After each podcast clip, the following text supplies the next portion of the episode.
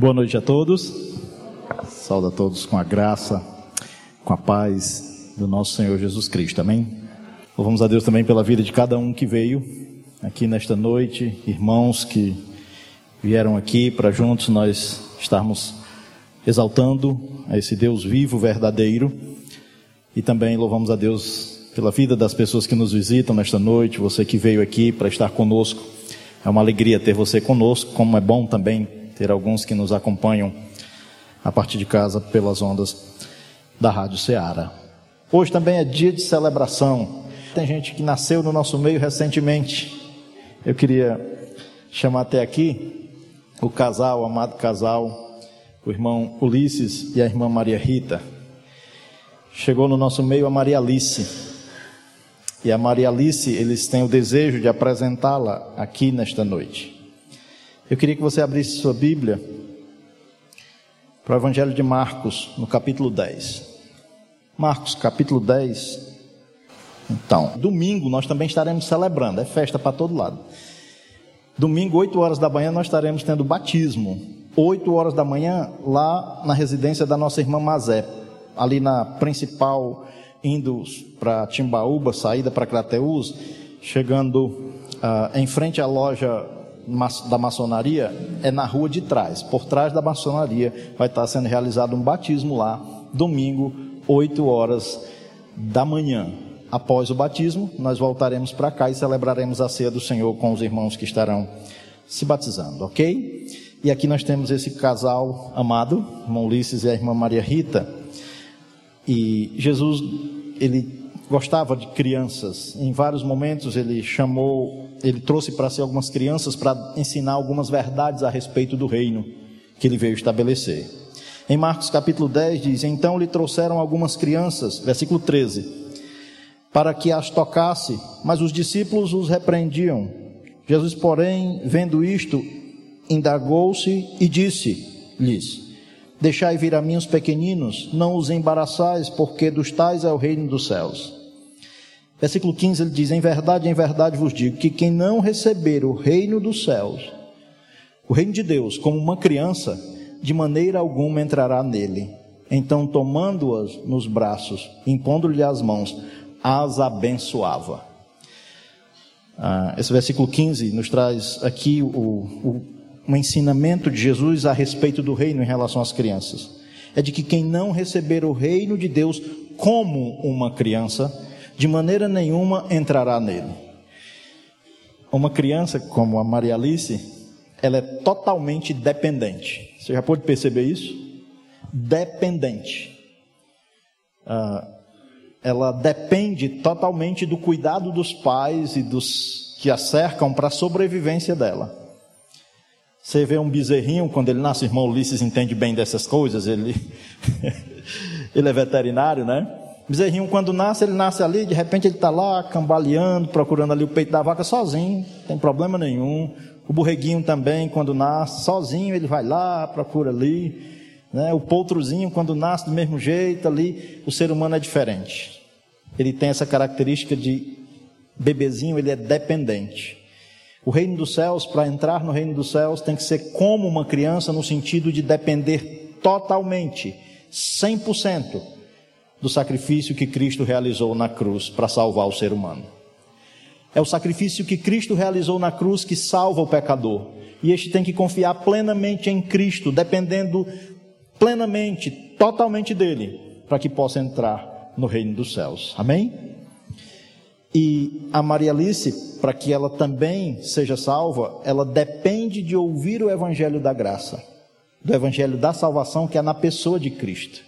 E assim como agora ela é uma bebê e depende totalmente do cuidado de outros para sobreviver, quando ela crescer, ela vai ter que entender de que ela vai ter que depender 100% e totalmente de Cristo para ser salva. Porque é uma bebezinha, guti-guti, tchucu-tchucu, meiga-meiga, mas logo logo ela vai manifestar sua natureza pecaminosa e os pais vão perceber isso logo muito cedo. E a natureza pecaminosa do ser humano mostra o quanto ele precisa de Cristo. E para ser salvo, ele tem que depender totalmente de Cristo e do seu sacrifício na cruz e crer nele. Mas para isso, você, irmão Ulisses e irmã Maria Rita, são os primeiros responsáveis por ensinar esse maravilhoso Evangelho de Cristo para Maria Alice, para que ela conheça o Salvador, para que ela seja salva. Mas, pela graça de Deus, ela não vai fazer isso sozinha com o irmão Ulisses, né? Eles são os principais responsáveis por isso. Mas também, pela graça de Deus, ele tem pessoas na família que já creram em Cristo. Eu queria chamar aqui os avós. Temos três avós aqui hoje. E eu queria chamar eles aqui porque a Maria Alice, ela nem sabe o que está acontecendo. Só para título de informações dos que estão aqui, ela está até dormindo. Ela não sabe nem o que está acontecendo. Mas eles aqui sabem, os pais sabem. Eles estão com, em seu coração querendo consagrar a vida dela a Deus. Rogando a Deus que logo cedo a graça de Deus alcance a vida dela. Esse é o nosso desejo. E para isso ela vai precisar, como eu disse, ouvir o Evangelho. Vocês são os principais responsáveis. Mas vocês também, na qualidade de avós, vocês podem contribuir muito na transmissão dos princípios do Evangelho de Cristo, para que a Maria Alice logo cedo possa, com a graça de Deus, crer nessas verdades e também ter a vida eterna. E a pergunta é, irmão Ulisses e irmã Maria Rita, vocês estão dispostos a isso? A ensinarem a Maria Alice os caminhos de Cristo, o caminho de Cristo, para que ela seja salva por Ele? E vocês, irmãos? como avós, vocês estão dispostos também? Amém. Uma coisa muito interessante é que a Maria Alice nasceu no nosso meio, um grupo de pessoas que são família de Deus. Eles não, também não estão só com os avós, tem tios da Maria Alice aqui, mas eles, essa família tem muitos irmãos, e muitos deles estão aqui nesta noite. E como família de Deus, a Maria Alice, crescendo no nosso meio, ela também vai passar por salinha infantil, berçário, vai passar por salinha infantil, com a graça de Deus, Deus abençoando, ela vai passar pela sala de, de adolescentes, juniores, adolescentes, jovens, e é no meio do povo de Deus que ela vai crescer. Também nós somos responsáveis de transferirmos o Evangelho de Cristo, os princípios do Evangelho de Cristo para ela. E com a graça de Deus, somente se a graça de Deus agir na vida dela, ela vai crer. Mas passa por esse processo da nossa responsabilidade. É isso que nós queremos assumir diante de Deus nessa noite, ao consagrarmos a vida da Maria Alice que acordou.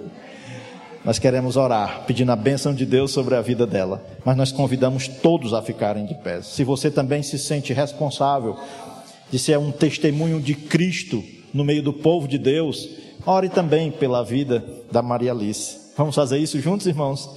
Vamos orar? Como é bom ser família do Senhor, viu? Vamos orar? Ore você também no seu lugar. Juntos aqui nós vamos orar pela Maria Alice, agradecendo a Deus porque Ele é o autor da vida. Ele é quem concede a vida física ao ser humano. Mas Ele é o único que pode dar também a verdadeira vida, que é a vida eterna, quando a sua graça é derramada sobre a vida de um pecador. Vamos orar, rogando a Deus isso também sobre a vida da Maria Alice. Pai, muito obrigado, Senhor, por Sua bondade, por Sua misericórdia sobre nossas vidas. Muito obrigado porque o Senhor trouxe ao nosso meio a Maria Alice, Senhor. Senhor, obrigado porque o Senhor, sendo autor da vida, por meio do irmão Ulisses e da irmã Maria Rita, o Senhor trouxe a Maria Alice ao Pai e pedimos, Senhor, que o Senhor ajude dando sabedoria o irmão Ulisses e a irmã Maria Rita para criar a Maria Alice, ensinando a ela os princípios das verdades da sua palavra, os princípios do evangelho de Cristo que salva pecadores. Que o Senhor abençoe ao Pai, os avós, que eles também possam ser de perto ah, testemunhas de Cristo para a vida da Maria Alice. Mas, Senhor, também use a nós como igreja do Senhor como povo do Senhor. Que nós possamos ser, ó Pai, conscientes da responsabilidade que temos de ensinar também as crianças, os nossos filhos, as verdades da Sua palavra. E nós rogamos que a graça do Senhor esteja alcançando a vida da Maria Alice e a vida de muitas crianças no nosso meio. Muito obrigado por tudo, Senhor. Nós louvamos, exaltamos o Seu santo nome e ao Senhor nós entregamos a vida e toda a existência da Maria Alice nas suas mãos, rogando tudo isso em nome de Jesus. Amém. E amém. Parabéns aos pais, aos avós, tios e tias, por essa tão linda criança a quem Deus abençoou chegando no meio de vocês. Deus abençoe, Deus abençoe a cada um, que Deus possa dar sabedoria a cada um de vocês ao ensinar os princípios da verdade de Cristo para Maria Alice. Amém? Coisa boa, né? Abra sua Bíblia para a primeira epístola de João, no capítulo 3. Primeira epístola de João, capítulo 3. Na primeira epístola de João, nessa carta aqui, entre alguns propósitos que João tem ao escrevê-la, é, um deles é destacar em vários aspectos a diferença entre um verdadeiro cristão e um falso cristão. E é interessante nós entendermos que ah, tem um ditado que fala que nem tudo que reluz é ouro. E de fato, ah, nas igrejas cristãs existem muitas pessoas que são simpatizantes do cristianismo, mas que não são verdadeiros cristãos. Eles acham que se frequentar uma igreja regularmente, ou até uma igreja dita evangélica, ele acha às vezes que se tiver cumprido uma série uh, de rituais eclesiásticos na vida de uma igreja, ou alguns acham até que se tiver o seu nome colocado no hall de membros de uma igreja, isso é garantia de que eles são salvos. E na verdade, a salvação é pela graça mediante a fé na pessoa de Jesus Cristo. Mas quando isso acontece na pessoa que creu em Cristo verdadeiramente, na vida dele há o que é chamado de regeneração. Há um novo nascimento na vida dessa pessoa. Isso vai ser percebido. Isso vai ser percebido porque Deus vai ter agido na vida dessa pessoa. Mas muitas pessoas, na verdade, estão apenas enganando-se ou sendo enganadas em algumas delas. E uma coisa que tem sido muito frequente nos tempos, de uns tempos para cá, é uma ênfase no que é chamado o universalismo.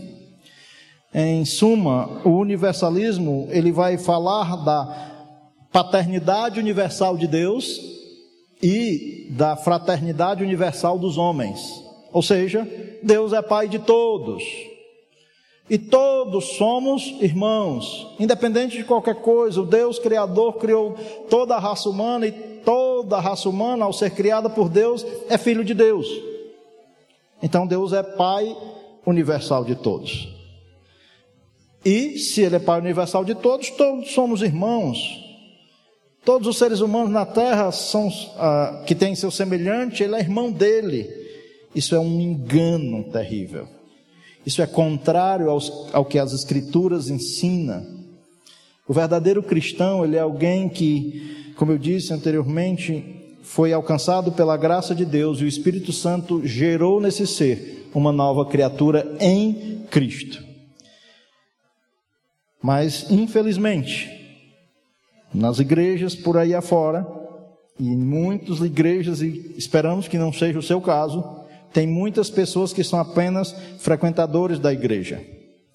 Jesus em Mateus capítulo 7, versículo 21, tinha dito que nem todo que diz Senhor, Senhor entrará no reino dos céus, mas aquele que faz a vontade de meu Pai que está nos céus.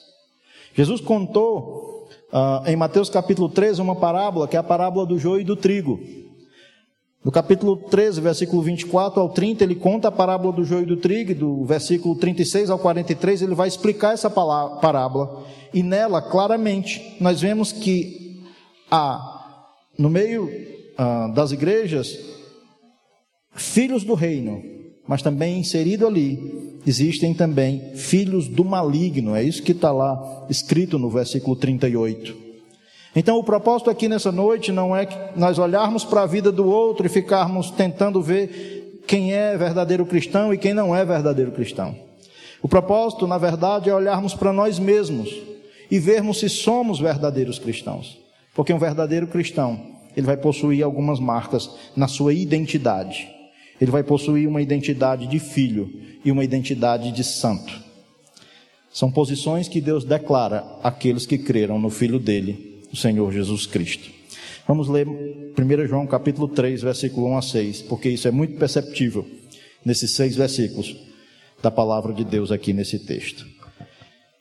Vede que grande amor nos tem concedido o Pai, a ponto de sermos chamados filhos de Deus. E de fato somos filhos de Deus, por essa razão o mundo não nos conhece, porquanto não o conheceu a Ele mesmo. Amados, agora somos filhos de Deus e ainda não se manifestou o que haveremos de ser. Sabemos que quando Ele se manifestar, seremos semelhantes a Ele, porque haveremos de vê-lo como Ele é e assim mesmo se purifica todo o que nele tem esta esperança. Assim como ele é puro, todo aquele que pratica o pecado também transgride a lei, porque o pecado é a transgressão da lei. Sabeis também que ele se manifestou para tirar os pecados, e nele não existe pecado.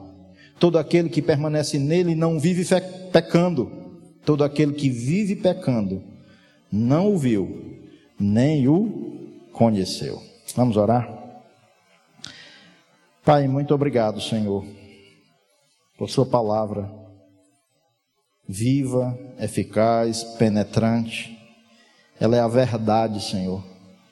Pedimos que nessa noite o Senhor esteja agindo no nosso meio, na vida de cada um de nós, nos colocando diante dela, ó Pai, para aqueles que já creram em Cristo se firmarem na sua identidade de filhos, de santos, a fim de viverem de uma maneira que glorifique seu nome.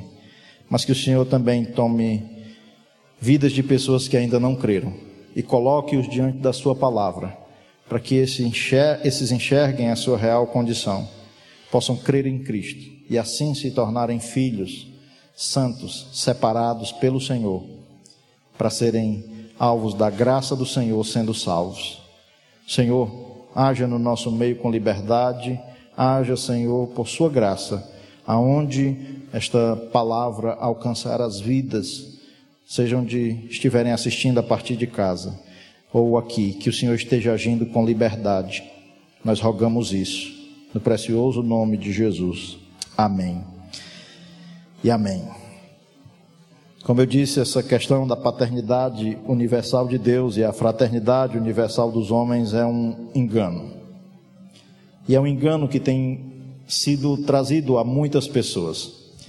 Não se assuste. No meio cristão, tem pessoas que estão começando a crer assim, achar que será que se é somente realmente quem creu em Cristo que é salvo? Isso não denotaria um Deus muito ah, cruel que permite que pessoas vão para o inferno. A verdade é que toda a Escritura revela que Deus conta a história da redenção de um povo, qual ele redimiu por meio do seu filho, por meio da fé nele. E as pessoas o qual ele vai redimir pela fé no filho dele, essas pessoas passam a ter uma identidade. Ah, Aqui nós vamos estar vendo a verdadeira identidade de um cristão nesses, nesses dois aspectos. De que alguém que creu em Cristo, Deus coloca ele numa posição de filho e numa posição de santo. Então, aqui nós vemos em primeira instância uma doutrina extremamente importante, a doutrina da adoção. O apóstolo João ele começa nesse capítulo 3, versículo 1 dessa epístola, dizendo que vede que grande amor nos tem concedido o Pai, a ponto de sermos chamados filhos de Deus. E de fato somos filhos de Deus. Por esta razão o mundo não os conhece, não nos conhece, porquanto não o conheceu a ele mesmo. João começa falando aqui sobre a, a razão pelo qual alguém se torna filho. É por conta do grande amor de Deus. E ele fala dessa expressão amor com esse adjetivo de grande, mostrando a grandeza do amor de Deus. E a grandeza do amor de Deus é que uh, esse Deus nos concedeu, Deus o Pai, nos concedeu uh, a pessoa do seu Filho Jesus Cristo. A, a expressão máxima do amor de Deus está lá na cruz quando Deus envia o seu filho para ser entregue, para sofrer a condenação que nós, os pecadores, merecíamos sofrer. João começa falando, colocando esse adjetivo de que nós somos filhos de Deus, e primeiro ele apresenta o porquê nós somos filhos de Deus. É porque Deus amou, e amou alguns com um amor grande, a um ponto de nos dar o seu filho. E agora, por meio do seu filho, nós podemos ser chamados filhos de Deus, é o que ele diz. Vede que grande amor nos tem concedido o Pai, a ponto de sermos chamados filhos de Deus. A pessoa é filha de Deus quando ela é declarada por Deus filho. Na regeneração, nos é dado a, a natureza de filhos, juntamente com esse, esse ato de Deus regenerando o ser humano. Se na adoção nos é dado a posição de filhos, a regeneração ela tem a ver com a nossa mudança de natureza. A justificação tem a ver com a nossa mudança de situação diante da lei. A santificação tem a ver com a nossa mudança de caráter. Mas a, a adoção tem a ver com a nossa mudança de posição. De alguém que antes era separado de Deus, para alguém que agora é colocado e chamado filho de Deus, colocado numa posição de filhos é um privilégio grande. A razão disso, logo é apresentada por João aqui nesse versículo 1. É o amor de Deus, o grande amor de Deus em nos ter dado seu filho. Por meio de Cristo, então, o ser humano pode ser adotado por Deus para ser filho dele. Isso é importantíssimo dentro das doutrinas da fé cristã. A doutrina da adoção. A adoção é esse ato gracioso de Deus pelo qual ele escolhe alguns para nos chamar para, para o chamar para si mesmo e concede a estes o privilégio de serem chamados filhos de Deus. E ele diz a questão de que não é só que nós somos chamados filhos de Deus, ele diz que, e de fato, somos filhos de Deus.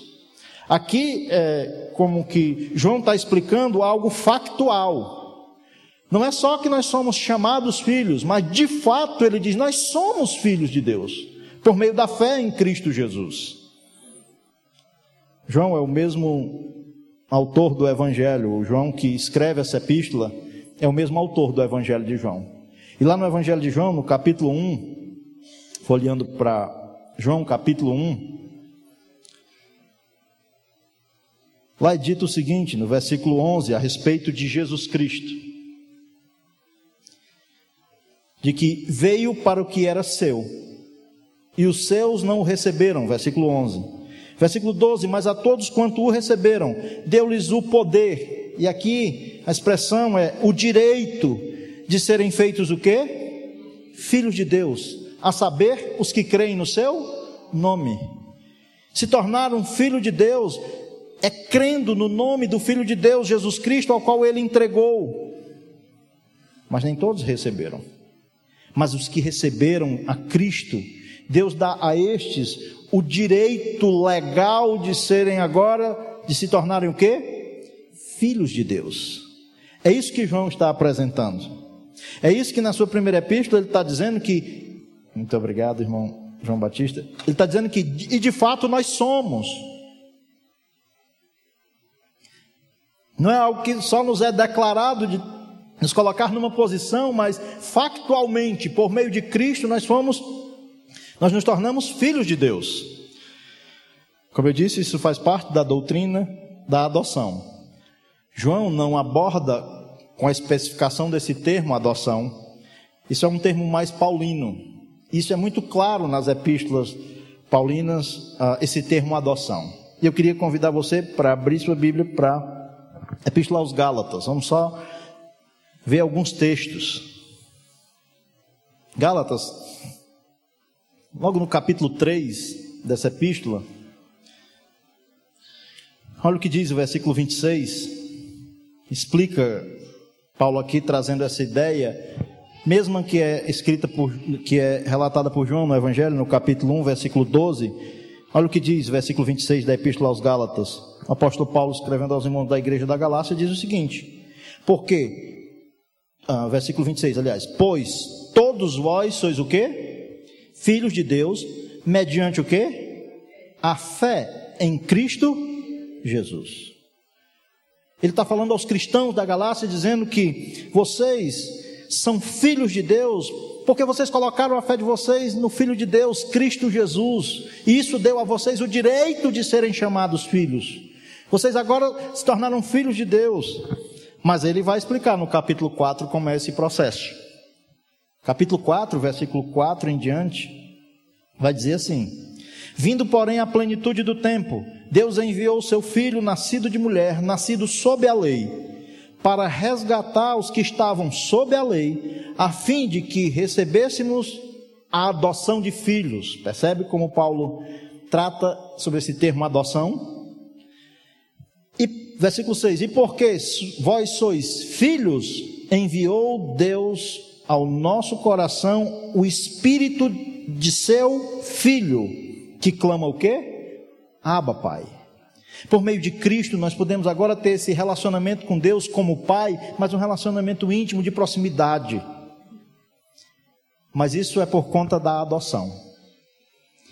Ele escreve a epístola aos Efésios falando mais também sobre isso. Se você está em Gálatas, só folheando um pouquinho mais para frente, é a próxima epístola, é aos Efésios, e no capítulo 1, ele começa a partir do versículo 3, o que eu vou abordar o versículo 5, mas olha, a partir do versículo 3 ele diz assim: Bendito o Deus e Pai de nosso Senhor Jesus Cristo, que nos tem abençoado com toda sorte de bênção espiritual nas regiões celestiais em Cristo. E grave isso, Ele nos abenço, tem nos abençoado, ou seja, é algo já pleno, Ele não está abençoando. O cristão é alguém que já foi abençoado com toda sorte de bênçãos espirituais nas regiões celestiais em Cristo. Uma delas é a bênção de se tornar filhos de Deus. Olha o que ele diz, versículo 4 em diante. Assim como nos escolheu nele, antes da fundação do mundo, para sermos santos e irrepreensíveis perante ele, e em amor nos predestinou para ele, para a adoção de filhos, por meio de Jesus Cristo. Como foi isso? segundo o beneplácito da sua vontade, para o louvor da glória de sua graça, que ele nos concedeu gratuitamente no amado. É uma riqueza de informação, de informações aqui. De que Deus, ele nos escolheu em Cristo e por meio de Cristo nós fomos adotados por Deus como filhos. Nas instituições de adoção, quando as pessoas vão colocar os seus nomes, elas colocam lá as características da criança que ela quer adotar. Ela bota o tipo de cabelo conforme ela quer. Ela bota a cor dos olhos, a cor da pele, a idade até que ano ela quer adotar.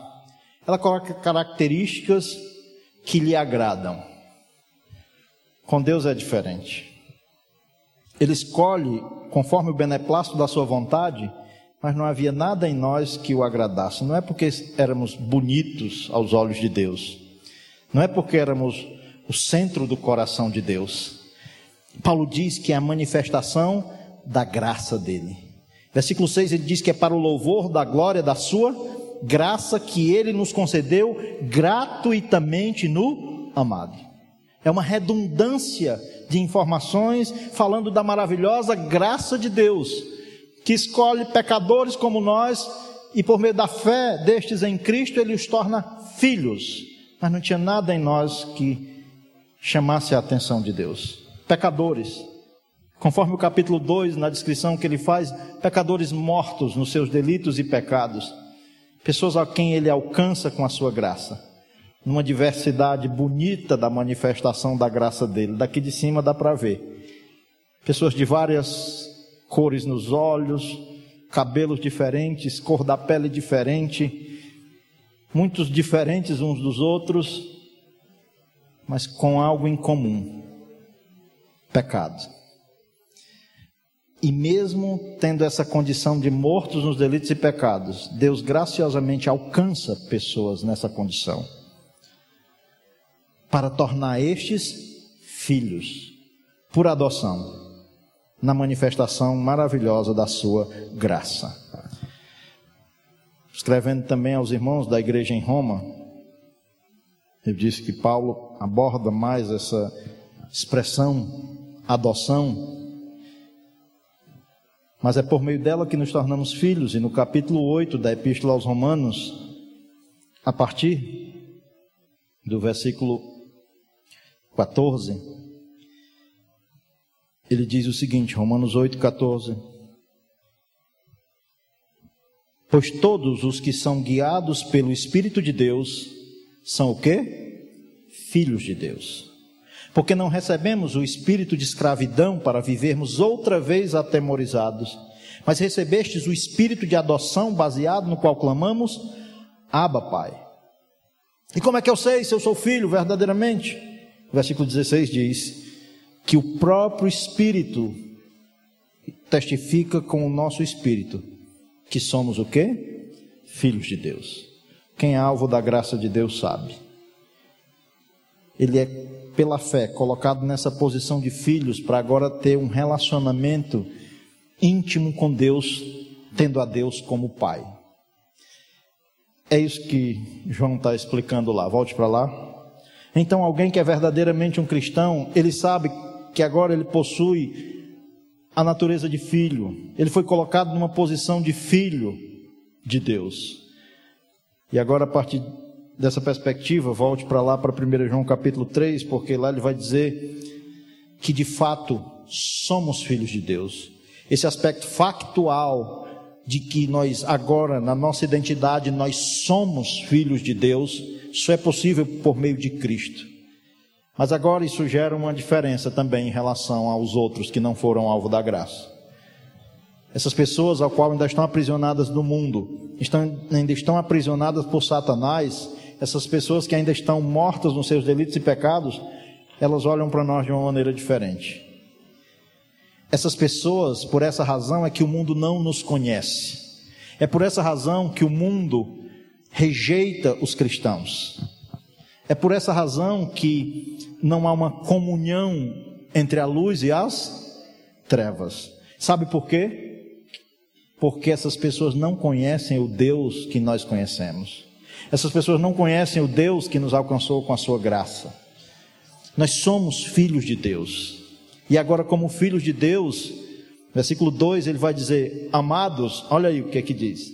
Amados, Agora somos filhos de Deus e ainda não se manifestou o que haveremos de ser. Sabemos que quando ele se manifestar, seremos semelhantes a ele, porque haveremos de vê-lo como ele é. João é o apóstolo do amor, né? Se Paulo é o apóstolo da graça, João é o apóstolo do amor, ele usa essa expressão amados. Mas olha o que, é que ele diz nesse versículo 2: Amados, agora, ele vai usar a, a, um termo temporal para expressar um tempo presente. Amados, agora nós somos filhos de Deus, mas ainda não se manifestou o que haveremos de ser. Sabemos que quando Cristo se manifestar, voltar para buscar os seus, nós seremos transformados e nós seremos semelhantes a Ele e haveremos de vê-lo como Ele é. Paulo, João aborda que o resultado de sermos filhos de Deus traz bênçãos presentes para agora. Nós somos filhos. Você não está só, você não é desamparado, você tem um pai se você creu em Cristo. Você tem um pai que cuida, como o pai cuida de um filho. Mas tem essa benção presente, mas ele aponta também para um aspecto escatológico futuro. Nós temos uma benção presente, João diz, agora nós somos filhos de Deus. Isso me traz um relacionamento com Deus de filho que deve nos fortalecer na nossa vida cristã. Nós não somos desamparados. Nós não estamos órfãos espiritualmente. Nós fomos transportados do império das trevas para o reino do Filho do seu amor, e agora, por conta disso, ele nos coloca numa posição que é a posição de filhos, para termos e usufruirmos de um relacionamento com o nosso Pai Celestial. No tempo presente, você não está só. Quem creu em Cristo tem um Pai que cuida. E ainda que o pai biológico, a mãe biológica morra, ou a, ainda que o pai biológico, a mãe biológica abandone, Deus, o Pai, quando você crê em Cristo, você é filho e Ele não abandona você. É um pai. E eu penso que a nossa referência de pai sempre é o pai terreno. É o primeiro contato que você tem com essa figura pai, é o nosso pai terreno. E muito do que é impresso sobre a figura de pai, para nós, nós pegamos primariamente do pai terreno. Mas isso às vezes nos impede de enxergar verdadeiramente a clareza do que é ter Deus como pai, que é totalmente diferente de ter um pai pecador, como são os nossos pais. E nós precisamos muitas vezes corrigir o nosso óculos de como nós enxergamos Deus como Pai. Você que creu em Cristo, você é salvo da condenação, você é livre de condenação no aspecto futuro, sim, mas já agora, mas agora nós somos filhos de Deus. E nós precisamos, ao olhar para as Escrituras, nós sermos corrigidos nesse prisma de como nós enxergamos Deus. Quem creu em Cristo, ele é o pai dessa pessoa no Deus Trino, já há essa figura do Pai, do Filho e do Espírito Santo. E quando cremos em Cristo, nós passamos a ser, nos tornamos filhos de Deus. Somente pela fé em Cristo é que nos tornamos filhos de Deus, fomos adotados, mas agora para usufruirmos dessa relação com Deus, tendo Ele como Pai. Eu disse recentemente para minha esposa que às vezes as, o cristianismo é para ser mais simples e às vezes a gente fica meio bagunçado das ideias na nossa identidade. Por quê? Porque ah, quando eu me converti no ano 2000, 2001 teve um acampamento. Título do tema do acampamento: Eu, um servo. Então eu vou para o acampamento, logo nos meus primeiros anos de vida cristã, e eu sou um servo de Deus. Foi impresso no meu ser que eu sou servo de Deus. Eu vou para o seminário, e no seminário tem um livro de um teólogo muito bem conceituado, e na, na capa do livro tem escravo. E no subtítulo do livro tem a nossa verdadeira identidade escrita, é, escondida em Cristo. E agora, lá ele vai defender que nós, na verdade, somos escravos de Cristo. Não é só servos, é escravo. Aí o que, é que eu entendi? Não, realmente eu não sou, eu sou, eu sou escravo. Mas de repente eu comecei a estudar a Bíblia e ver que eu não sou escravo, eu sou filho. E isso ganha um prisma muito interessante quando nós olhamos para as Escrituras de como ela nos declara, nos chama filho. E aí o que eu disse para minha esposa foi: o que é que nós somos mesmo? Eu sou servo, eu sou escravo, eu sou filho. E a verdade é que tem um pouco disso impresso em cada um de nós. Em um certo sentido, nós somos servos de Deus, em um certo sentido, nós somos escravos de Cristo porque Ele nos comprou com seu sangue, mas num outro sentido também, na posição que Ele nos colocou, é de filhos. É de filhos. E na parábola do filho pródigo, quando o filho pródigo, depois de ter vendido tudo, depois de ter ah, dissipado todos os bens, com meretrizes, com festas, com farras, chega um ponto que ele cai em si e ele quer voltar para a casa do pai. E quando ele quer voltar para a casa do pai, sabe como é que ele imagina que ele, pelo menos, deveria ser tratado? É como um servo, é como um escravo, é como os trabalhadores do pai dele eram tratados. É essa a descrição que o filho pródigo faz. Eu voltarei para o meu pai, e lá, vou, quando ele chegar lá, ele vai dizer: Pai, me trata, eu pequei contra o Senhor me trata pelo menos como um de seus empregados. E observe como é que o pai recepciona o filho. De longe, quando o filho vai chegando, ele corre, abraça, beija, traz o filho para perto, traz para casa, coloca anel nos dedos, sandálias nos pés e coloca nele ali, restitui ele a posição dele de filho, porque ele não é escravo, ele não é servo, ele é filho. E em Cristo Deus nos torna também filhos de Deus. Embora nós tenhamos esse aspecto de ter a Deus como Senhor e somos servos dele, e embora ele se, nós sejamos escravos de Cristo e nós somos libertos, se o Filho vos libertar, sereis verdadeiramente, verdadeiramente livres. Nós somos libertos da escravidão do pecado para sermos agora escravos de Cristo. esse Cristo nos coloca numa posição de filhos de Deus. Nós temos um Pai. E Cristo ensinou os seus discípulos a se relacionar com Deus, falando com Deus como Pai. Ao orardes, orareis assim: Pai nosso que estás nos céus. Deus, por conta da adoção, de Ele ter nos escolhido em Cristo, por meio de Cristo, Ele nos torna filhos. E é isso que João diz. Amados, agora nós somos filhos de Deus, mas ainda não está tudo completo só em sermos filhos agora no presente momento. Ainda não se manifestou o que haveremos de ser, mas quando Cristo se manifestar e Ele vier voltar para buscar os seus, nós seremos semelhantes a Ele, porque haveremos de vê-lo como Ele é e usufruiremos de um relacionamento eterno com o nosso Pai, do qual nós agora já somos filhos. Mas João também vai falar que uma marca na vida de alguém que é verdadeiramente um cristão não é que ele é somente um filho. É que ele agora ele deve, ele é colocado numa posição de santo. E essa posição de santo, você não vai ver esse nome expresso aqui no versículo 3 a 6 dessa epístola de João, nesses versículos, mas Paulo lança mão desse termo santo para se referir a, a aos cristãos nas cartas que ele escrevia. Nas introduções das epístolas ah, de Paulo, ele já dizia aos santos da igreja em Éfeso, aos santos da igreja em Colossos, aos santos que vivem em Roma, porque quem é cristão verdadeiro é alguém separado por Deus e colocado agora numa posição de santo, para não viver mais para si mesmo, mas viver agora para o agrado de Deus. E o que é um viver para o agrado de Deus? É uma vida de santidade é uma vida ah, longe do pecado. E é sobre isso que João vai falar aqui a partir do versículo 3. Versículo 3 ele diz o seguinte: E assim mesmo se purifica todo o que nele tem esta esperança, como ele é puro. A referência aqui é Cristo, porque a identidade nossa está em Cristo.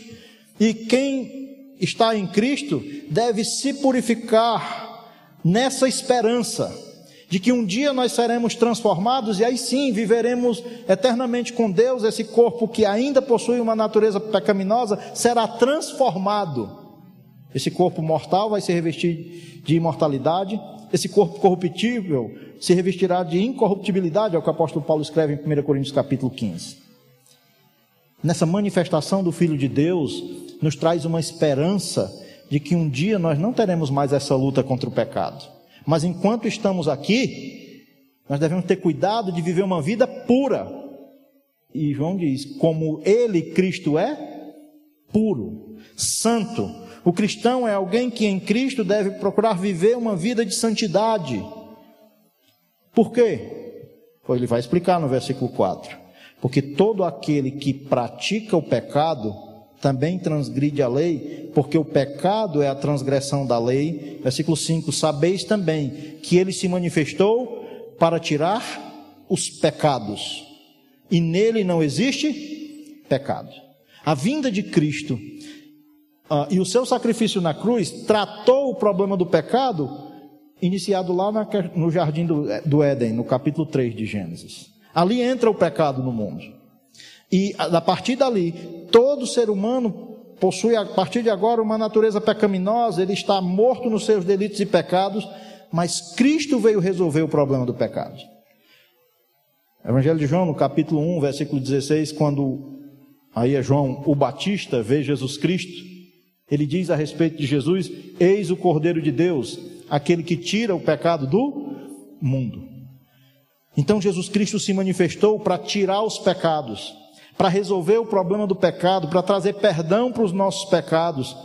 Por meio dele, agora nós somos colocados numa posição de santos, mas devemos viver a nossa identidade de santos, buscando viver uma vida de santidade. Ser santo existe esses dois aspectos. O posicional é um ato que Deus coloca o ser humano que creu em Cristo, declara ele a partir de agora santo, separado por Deus, para ele, Deus, mas ele também deve ter o aspecto de santidade no âmbito progressivo, de procurar viver cada vez mais uma vida longe do pecado, vivendo para o agrado de Deus. ah, as Escrituras estão cheias de desafios para os cristãos de um viver santo, de um viver longe do pecado. E isso só é possível trabalhando a nossa identidade em Cristo, porque nele, Cristo, não existe pecado, é o que João diz no versículo 5. Só tem uma maneira do cristão vencer o pecado: é em Cristo, é permanecendo nele, é, é a ideia de estando ligado a Cristo numa vida de comunhão com Cristo. Ele não somente resolveu o problema do pecado, no sentido de que ele nos livrou agora da condenação que o pecado trouxe para o ser humano. Em Cristo, agora, o ser humano também pode ter vitória sobre o pecado. E somente em Cristo. Mas o cristão é desafiado por Deus a esse viver santo. 1 Pedro capítulo 1, logo na introdução da sua epístola, se você está em 1 João, então folhe só um pouquinho voltando. 1 Pedro capítulo 1, olha o que diz. Versículo 13. Por isso, cingindo o vosso entendimento, sede sóbrios e esperai inteiramente na graça que vos está sendo trazida na revelação de Jesus Cristo. Aí olha como diz o versículo 14: Como filhos da obediência, não vos amoldeis às paixões que tinhas anteriormente, na vossa ignorância. Ao contrário, segundo é santo aquele que vos chamou, tornai-vos santos também vós, em todo o vosso procedimento, porque escrito está: sede santos, porque eu sou santo. O nosso Deus é um Deus santo e ele convoca o seu povo a um viver em santidade. O nosso procedimento deve ser um procedimento de quem vive uma identidade daquilo que Deus já nos colocou nessa posição de santos. Isso é importante para nós, porque se na sua identidade você entende que você não passa de um miserável pecador estando em Cristo, o que, que o miserável pecador faz? Ele só peca. E quando ele peca, se na identidade dele ele entende que ele não passa de um miserável pecador, ele vai pecar.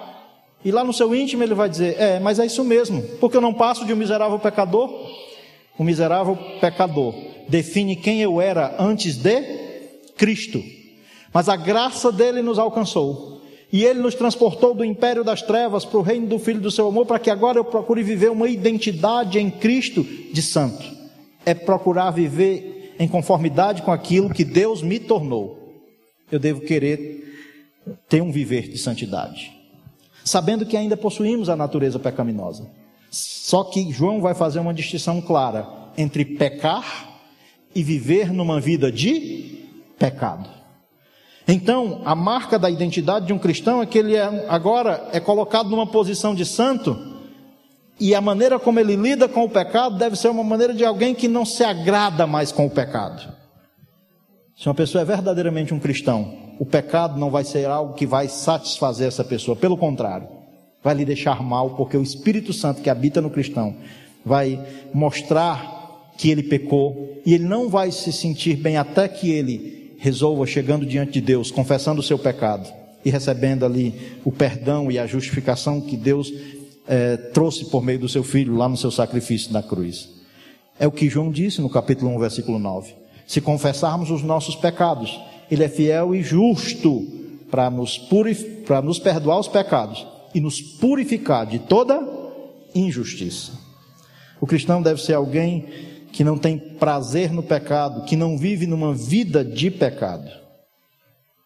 Nós somos chamados a ser santos. O apóstolo Paulo também a um viver santo. O apóstolo Paulo também falou sobre isso, escrevendo na Epístola aos Tessalonicenses, 1 Tessalonicenses 4. Folhei para lá.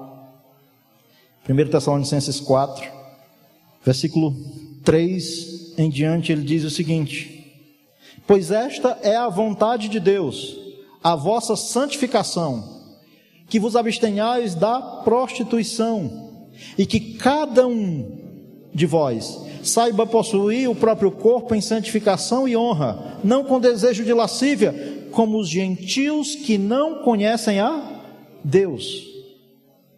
E nesta matéria ninguém ofenda e nem defraude a seu irmão, Porque o Senhor, contra todas estas coisas, como antes vos avisamos e testificamos, claramente é o vingador. Portanto, Deus não nos chamou para a impureza, e sim para a santificação. O cristão deve buscar viver uma vida de santidade, porque o Deus que lhe chamou é santo, e ele lhe colocou numa posição de santo. E nós devemos viver agora não mais para o agrado da nossa natureza pecaminosa, mas para o agrado de Deus. Volte para 1 João capítulo 3, porque agora, nesse versículo 6, a pergunta é: e quem vive na prática do pecado? Quem vive no pecado deliberadamente, sem ter nenhum um incômodo da parte de Deus, Versículo 6 diz que todo aquele que permanece nele, em Cristo, não vive pecando, e todo que vive pecando nem o viu, nem o conheceu. A pessoa que conheceu a Cristo, que foi alvo da graça de Cristo, que está ligado a Cristo, e a expressão aqui permanecer é muito usada em João capítulo 15, quando Jesus usa a metáfora da videira, falando sobre a relação do cristão com Cristo, é como um ramo que está ligado à videira, que tem o propósito de produzir frutos. E lá é usado 11 vezes do capítulo 1 até o do versículo 1 até o versículo 10 a expressão permanecer. Lançada a mão aqui também por João para dizer que todo aquele que permanece nele, ou seja, todo aquele que está ligado em Cristo, não vive pecando. Mas aquele que vive pecando não o viu e nem o conheceu.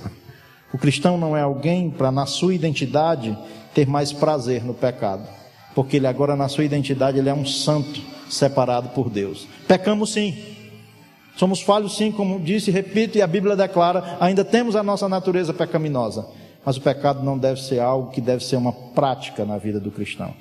E uma coisa é pecar, outra coisa é viver na prática do pecado. Por isso a pergunta é: e você? Você é um verdadeiro filho de Deus, um verdadeiro cristão.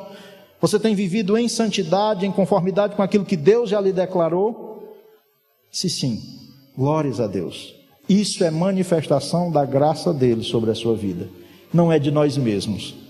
Mas cuidado, porque tem um engano sendo propagado por aí do universalismo, que Deus é Pai de todos, sobre a paternidade universal de Deus e a fraternidade universal dos irmãos, de que não se preocupe não, no final tudo dá certo, se ainda não deu certo é porque não chegou o final, e pode viver do jeito que você quiser, não se preocupe não, isso é um engano.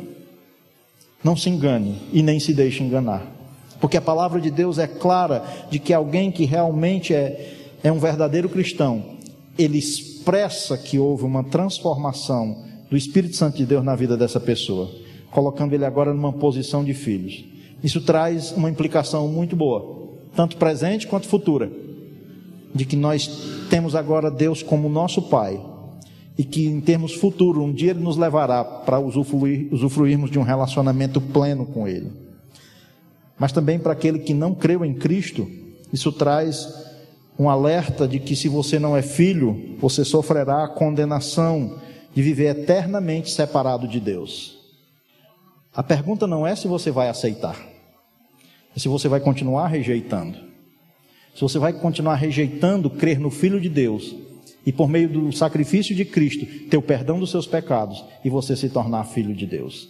Porque a Bíblia, a Bíblia declara claramente, nós lemos em João 1,12, de que mais a todos quanto o receberam, Deus deu a estes o direito, ou Deus agora dá a estes o privilégio de serem chamados filhos de Deus, a saber, os que creem no seu nome. Se você já creu, viva num relacionamento de Deus, com Deus, tendo a Deus como seu Pai, que com você está todos os momentos cuidando de cada detalhe da sua vida. Viva para o agrado dele, se relacione com ele como Pai. Se não, creia em Cristo para você se tornar filho. E se você é um cristão você também deve ser consciente de, da importância de um viver santo, da importância de não viver mais para o nosso agrado, para o agrado da nossa velha natureza pecaminosa, mas de viver agora para o agrado de Deus. Se você não tem vivido assim e você é um verdadeiro cristão, o Espírito Santo lhe incomoda. Ele deve estar lhe incomodando. E qual é a solução? Recorrer à graça. Pedir a Deus a graça de poder uh, se achegar a Deus, a esse Deus que é Pai, pedindo a Ele perdão pela maneira como você tem vivido, pedindo a Ele perdão pela maneira como você uh, tem desprezado a importância de um viver em santidade e recorrer ao perdão dele. E amanhã procurar, já amanheceu o dia, a partir de hoje, mas amanhã amanheceu o dia buscando viver essa identidade de filho, essa identidade de santo. Esses dois, essas duas aplicações são oriundas do texto para nós.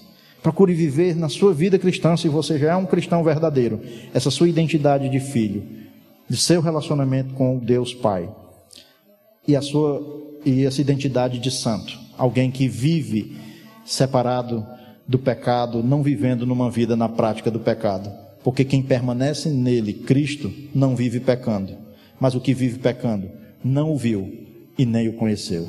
Mas você pode conhecê-lo se você crer em Cristo Jesus como seu Senhor e como seu Salvador. Você terá também a vida eterna que Ele lá na cruz preparou. Mas você também já poderá viver a partir de agora na posição de filho de Deus e se tornar um filho de Deus, sendo alvo da graça dele. Que Deus possa estar nos fortalecendo aqueles que já são cristãos a viverem essa identidade de filhos e de santos e procurar viver de maneira que agrade a Deus. Vamos orar? Vamos todos falar com Deus. E se você não creu, isso é uma questão de eternidade. Tem implicações tanto agora, de que você está aqui, não creu ainda em Cristo, você não é um filho de Deus ainda. Não se engane com essa ideia do universalismo, de que todos são filhos. A Bíblia diz que só é filho aquele que creu em Cristo.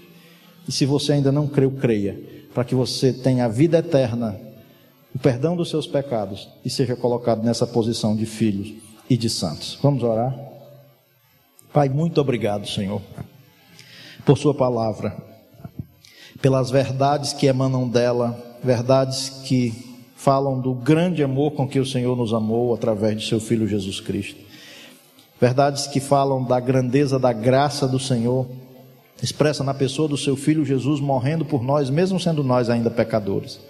E obrigado pelos resultados, Senhor que emanam do sacrifício de Cristo, onde por meio dele o Senhor nos tornou filhos, para vivermos um relacionamento com o Senhor, tendo ao Senhor como Pai. Nós não estamos sós, nós temos o Senhor, que não somente é uma divindade distante, o Senhor é um Deus de perto que nos trata como filhos e é o nosso Pai. Muito obrigado por essas verdades. Também, ó Pai, obrigado porque o Senhor nos separou nos declarou santos, nós somos colocados numa posição de santos, de separados do pecado, a fim de agora vivermos não mais para nós mesmos. Então, Senhor, nos ajude a vivermos uma santidade no nosso viver diário, uma santidade que glorifique o Seu nome, não tendo prazer no pecado, mas tendo prazer em agradar ao Senhor e obedecer a Sua palavra. Nos ajude, porque sem o Senhor, sem Cristo, nada podemos fazer, mas por sua graça, nos ajude a termos um viver que glorifique o seu nome e que isso possa, ó Pai, nos impulsionar na nossa vida cristã a vivermos dentro dessa identidade do qual o Senhor nos coloca por meio do seu Filho Jesus Cristo. E se tem pessoas aqui, ó Pai, que ainda não creram em Cristo, que estão sendo enganadas e ainda vivem mortos nos seus delitos e pecados, que o Senhor, com a sua graça, por meio do seu Santo Espírito, abra o entendimento dessas pessoas, para reconhecerem sua condição de pecadores, reconhecerem sua necessidade de crer em Cristo, para se tornarem seus filhos e serem salvos pela maravilhosa graça do Senhor, sendo livres da condenação por meio do sacrifício de Cristo na cruz. Senhor, abençoe nossa semana, nos ajudando a viver para o seu agrado e a nos tornarmos cada vez mais propagadores do Evangelho de Cristo, para que outros conheçam a Cristo e também sejam libertos e salvos. Que o Senhor esteja agindo no nosso meio, abençoando tudo que iremos estar fazendo nessa semana. Mas obrigado por todas as bênçãos espirituais que já temos nas regiões celestiais em Cristo Jesus. Te agradecemos por tudo e oramos no próprio nome do Senhor Jesus Cristo. Amém e amém. Deus abençoe, uma ótima semana. E a você que esteve conosco a partir de casa também, que Deus esteja abençoando ricamente sua vida.